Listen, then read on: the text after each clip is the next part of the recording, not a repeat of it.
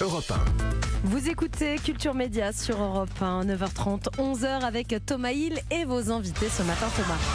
Et oui, je reçois ce matin Bruno Berberes, directeur de casting de The Voice, et Zazie, qui rempile pour la septième fois comme membre du jury de l'émission de TF1. Euh, quand on vous le propose, vous dites oui tout de suite ou vous avez quand même un petit temps de réflexion, Zazie? Euh, ça dépend de mon emploi du temps. Là, en l'occurrence, j'avais un peu ma tournée, donc c'était mm, bah, comment je vais faire? Et puis en fait, euh, on, a, on peut aménager un peu le terrain, puisqu'ils font aussi en fonction des coachs. Le but, euh, on ne naît pas coach, quoi. On le devient et on est appelé parce que on fait de la musique ou des concerts. Bien sûr. Et non pas l'inverse. Mais c'est vrai que oui. En fait, c'était au bout de la deux, troisième saison que j'avais fait.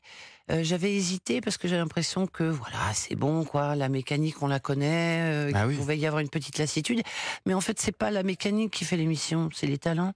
Et comme c'est de la matière humaine et que ça change à chaque fois, l'émission bizarrement change un peu de tête selon euh, aussi le casting des coachs et, et selon aussi les talents qui viennent quoi. Et alors vous, vous avez déjà gagné trois fois, enfin trois de vos talents euh, ont déjà euh, gagné, donc euh, vous gagnez une fois sur deux, hein, c'est quand même fort. Bonne statistique. Ah, pas mal. Est-ce que vous vous mettez vraiment la pression pour gagner? Est-ce qu'il y a une vraie rivalité en- entre les coachs ou c'est un peu pour les caméras? Il y a bizarrement une âme d'enfant qui pointe, mais enfant euh, capricieux de 8 ans et demi, en disant c'est pas juste le voilà. Ouais. Qui, joue- le même qui jouerait au Monopoly en disant ouais mais C'est toujours toi qui as la rue de la paix. Euh, en fait on est Tiens, rue de la Paix. ouais. au début en fait il y a forcément un esprit de compétition parce que quand par exemple on est quatre coachs à se retourner, euh, ben faut y aller quoi. Donc il y a forcément cet esprit en disant Mm. ah merde il a pris un bon argument qu'est-ce que je vais pouvoir Ouais. sortir euh, Il y a un pour, côté pour joute avoir le talent. marrant. Et là, on a 8 ans et demi, codage mental. Après, sur la compétition, c'est plus qu'on s'attache à nos talents. Ah on oui. passe quand même euh, une saison, les gens les voient toutes les semaines. Nous, on commence en début novembre et on finit ça en mai.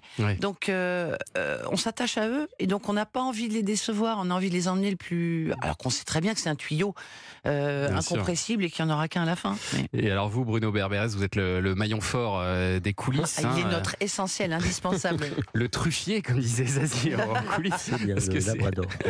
le labrador et non pas le cochon. Ça. Parce que c'est vous qui dénichez avec votre, avec votre équipe hein, les talents qui vont venir se présenter à, à The Voice. Et la question que je me pose à chaque fois en regardant cette émission, c'est comment vous faites pour trouver à chaque, chaque fois, fois, ouais. des talents qui nous bluffent?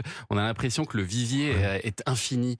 Euh, Est-ce Bah, que c'est pas plus compliqué aujourd'hui quand même qu'hier euh, Non, Non. non, c'est absolument pas plus compliqué, c'est même voire plus facile. Parce qu'il monde vous a pas échappé que nous étions, nous sommes 68 millions de Ouais. Français, et je parle pas de tous les francophones.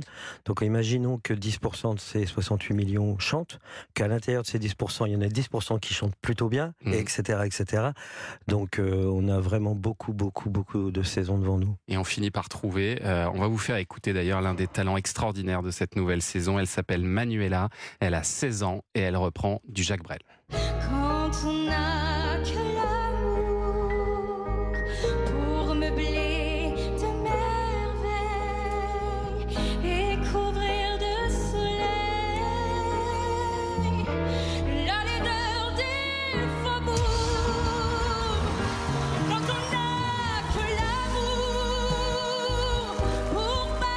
16 ans. quoi.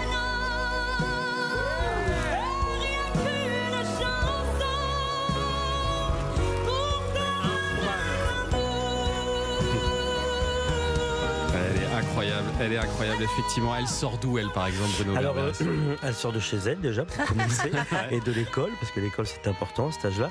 Et je l'ai rencontrée dans un concours de chant qui s'appelle Les cordes aux voix, parce qu'il y a beaucoup de concours de chant en France, on en fait, euh, Ouais. enfin je vous expliquer ça plus tard. Et elle, c'était, euh, je sais plus, cet été, euh, et elle est arrivée avec cette chanson. Et moi je suis reparti avec elle en la prenant par la main, avec les parents aussi, parce qu'elle a 16 Oui, bah ans. oui, forcément. Et euh, elle, son rêve de petite fille, c'était de faire The Voice. Il faut savoir qu'elle a 16 ans. Et que la première euh, saison de The Voice, je pense qu'elle devait avoir 2 ans, 3 ans. Oui. Et c'était, et elle attendait d'avoir 16 ans, parce que l'âge minimum pour faire The Voice, c'est 16 ans.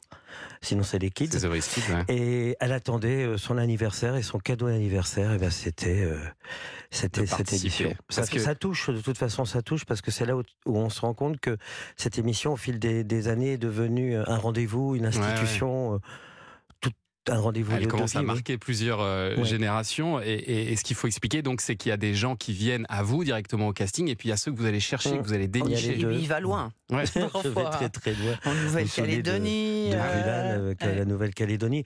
Oui, alors cette année, on a reçu, euh, entre les gens que j'ai rencontrés avec toute mon équipe, je crois que c'est à peu près 60 000 mails et, et- et- et- et autres. Ouais. Et on les a tous ouverts parce que souvent les, les artistes se demandent si on ouvre tous les mails. Oui, on ouvre tous les mails, on écoute tout.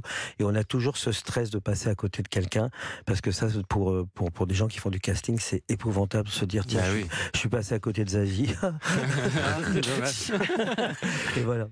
The Voice, c'est demain soir à 21h10 euh, sur TF1 et cette euh, saison a l'air particulièrement prometteuse. Restez avec nous pour commenter l'actualité des médias. Oui, parce que le journal des médias de Julien Pichenet arrive dans un instant sur Europe 1 dans Culture Média avec la réponse à cette question. Est-ce que vous savez ce que font les Français pendant 2h24 chaque jour Hmm. Ah, ils sont sur leur téléphone, je dirais non. Ah, La réponse à cette question, c'est dans un instant dans le journal des médias sur Europe 1 tout de suite.